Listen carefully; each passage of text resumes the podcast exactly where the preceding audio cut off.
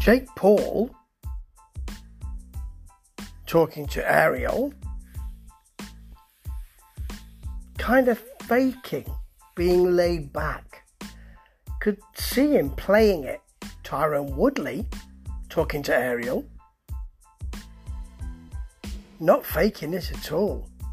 Open, honest, laid back, providing another view of what happened at the press conference, saying that his mother, mum, his his mum was um, disrespected by the entourage. Calling the entourage of Jake Paul corny is a great way of putting it. Cheerleaders. He seems so laid back. People aren't really giving him a chance.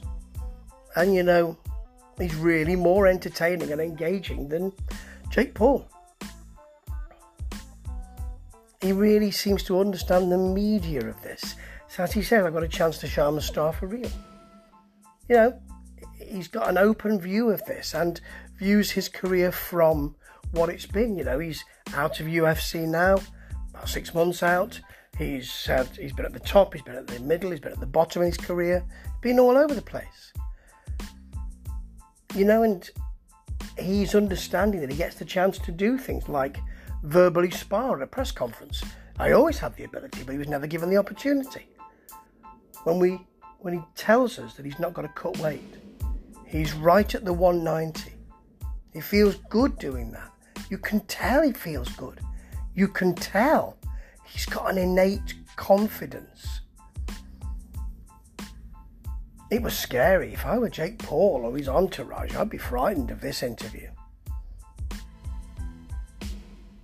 Yeah, he understands what's happening.